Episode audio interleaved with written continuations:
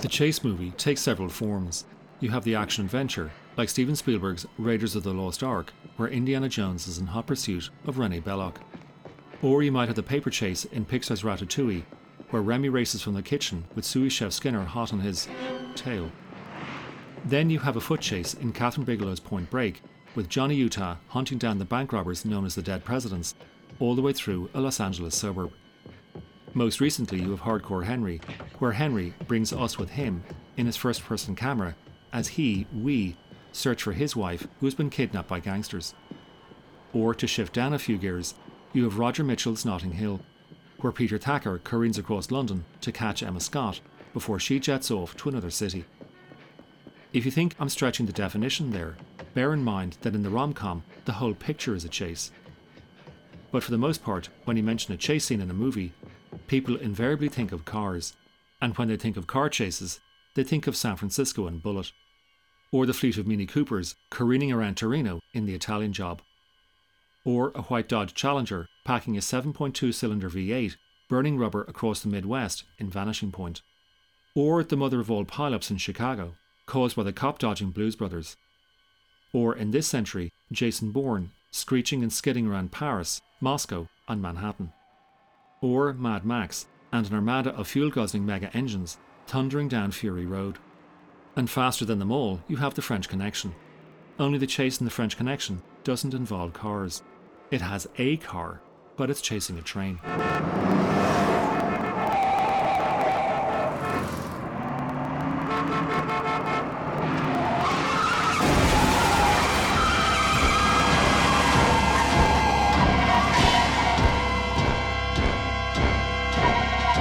Released in 1971, The French Connection is adapted from a non fiction book penned in 1969 by Robin Moore, recounting events that happened seven years earlier, when a consignment of heroin with an estimated street value of $32 million, that's over a quarter of a billion in today's money, was smuggled through the New York docks.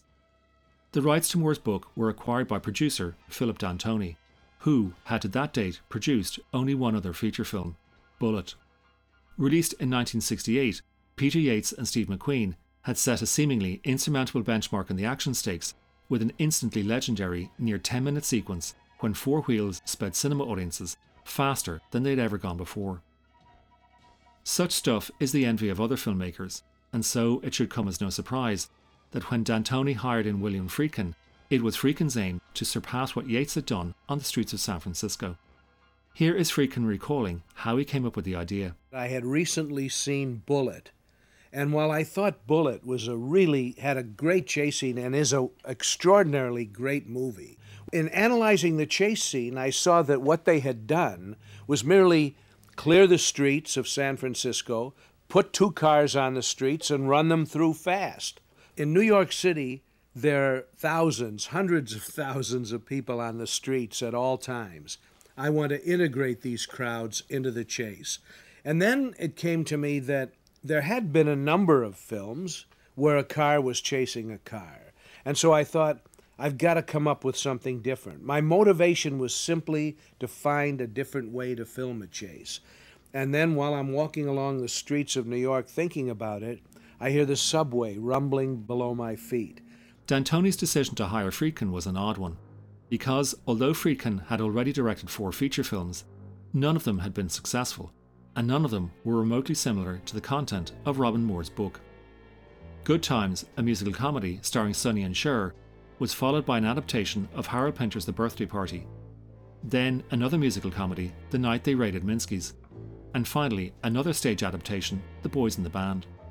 They received mixed reviews at best, but all flopped at the box office. So, what was it that D'Antoni saw in Friedkin, and what made him think he was the right man to direct the project? D'Antoni was not looking for the usual approach to the crime genre. He wanted something gritty and real. And in pursuit of that, he had hired in Ernest Tidyman to adapt Moore's book.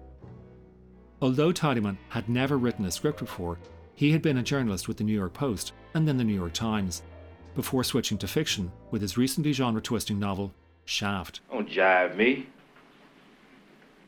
We put in a lot of street time together. Yeah, that was a long time back. I don't know you no more. A lot of hard years, man. Kind you don't forget. Now, I'm gonna give you one minute to say what you came here to say. And after you said it, you go back out that door you came in, or I'll throw you out. Critics noticed the urgency about Tidyman's prose that made Shaft's story visceral and real.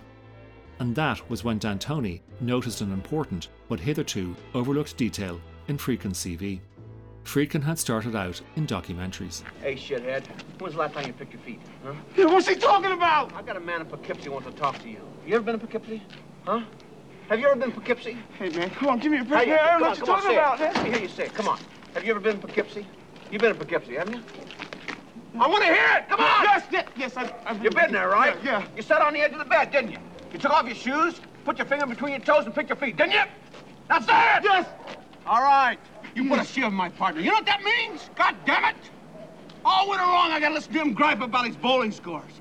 Now, I'm gonna bust your ass for those three bags, and I'm gonna nail you for picking your feet in Poughkeepsie. So, what was Friedkin going to document? By 1970, New York had been in a decade long recession that would culminate in the city declaring bankruptcy in 1975.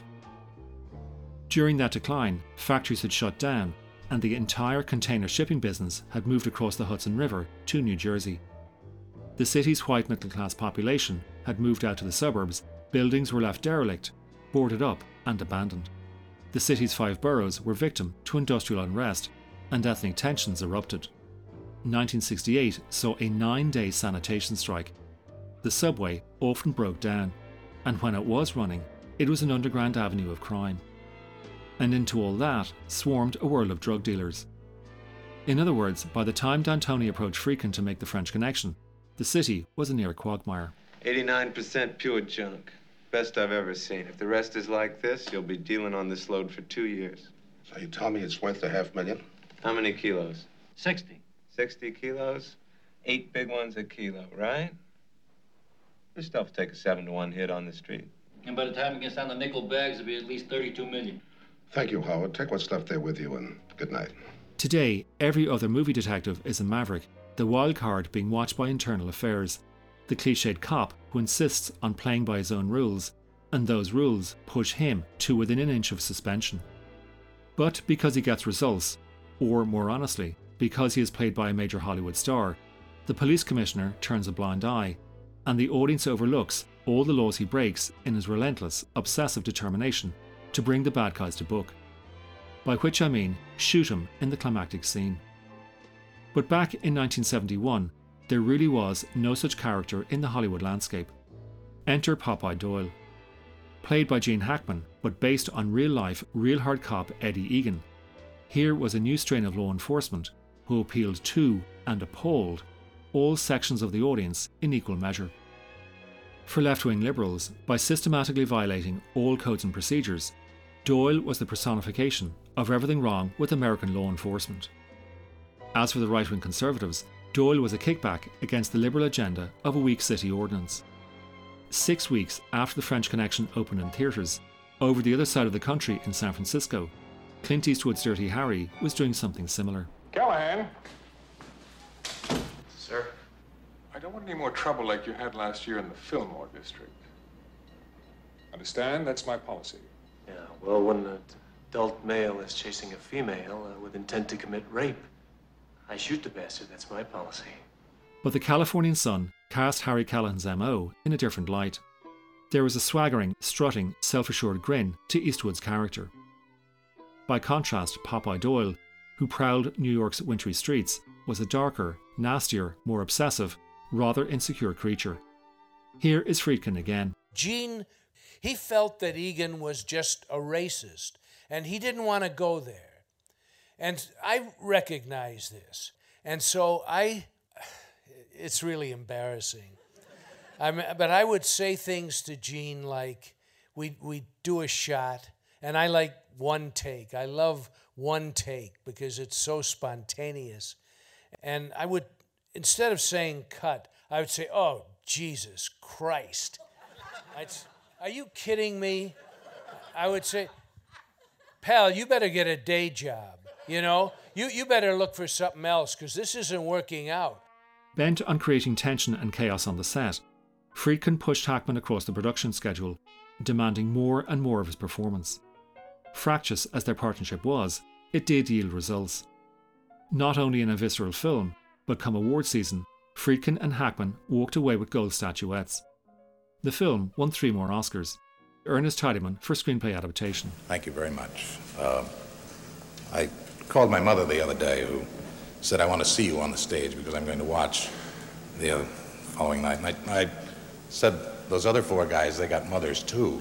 Uh, and I'd like to say that they wrote, those other four mothers have uh, a lot of pride because there were many great scripts involved in this, and I'm deeply grateful. Thank you. Gerald Greenberg for Best Editing. Thank you to the Academy, Phil D'Antoni, Bill Friedkin, and the New York City subway system. And most prestigious of all, Best Picture for producer Philip D'Antoni. Obviously, a great honor uh, to think that the uh, French Connection will uh, rank with all the pictures uh, that have come to uh, this particular place in the history of the Oscars.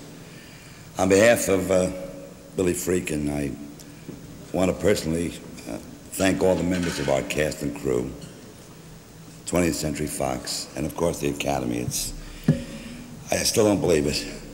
Thank you very much.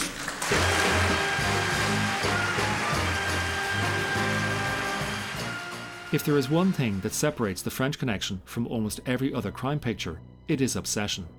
Because Doyle's sense of justice is outweighed by a psychotic rage. Doyle may have a sidekick, Buddy Russo, played by Roy Scheider, but Doyle acts on his own authority and solely for his own edification. So intense was Hackman's performance that it all but forged a new direction in American cinema. There really is only one precedent who can match Doyle, and that is John Wayne's Ethan Edwards in John Ford's The Searchers. What do you want me to do? Draw you a picture? Spell it out? Don't ever ask me.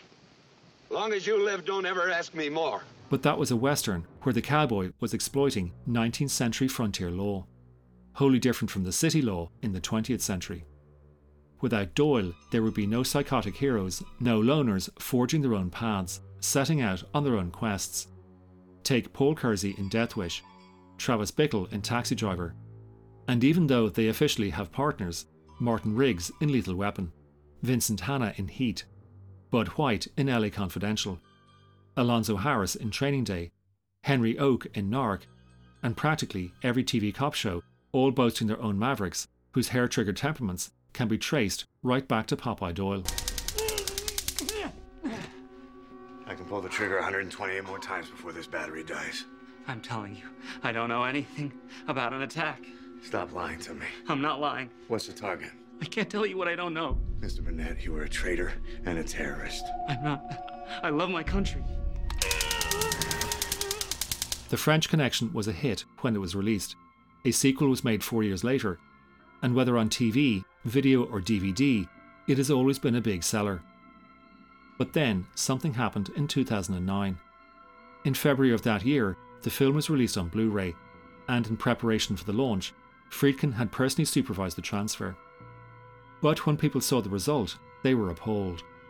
What had originally looked gritty, grainy, and unfiltered now suddenly resembled a Hollywood melodrama from the 1950s.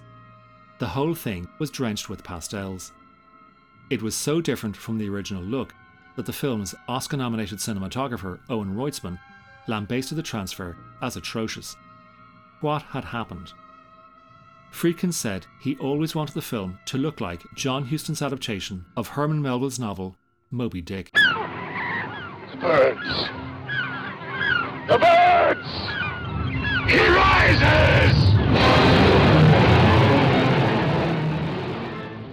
Once Friedkin admitted that, the cat was out of the bag, because it finally explained his take on Doyle's character. Doyle is as obsessed as Captain Ahab. And that makes Alan Charnier, the French drug smuggler played by Fernando Rey, the great white whale. And no matter how long Ahab pursues his quarry, no matter how close Ahab gets to harpooning the beast, the Leviathan simply will not be caught. And that explains why the French Connection is one long chase. And that brings me to the ending, which is one of the greatest endings in the entire genre. It works in a way no other ending works, because it is over before we realise it. Friedkin so loaded the film with pursuit that when Doyle and his men surround the warehouse, we prepare ourselves for the showdown to end all showdowns. But then Doyle realizes Charnier has escaped. He is long gone. So the sounds we hear, that is a sound of obsession meeting itself in a dead end. A gunshot echoing through the empty and derelict warehouse, which is a perfect metaphor for what Doyle has become.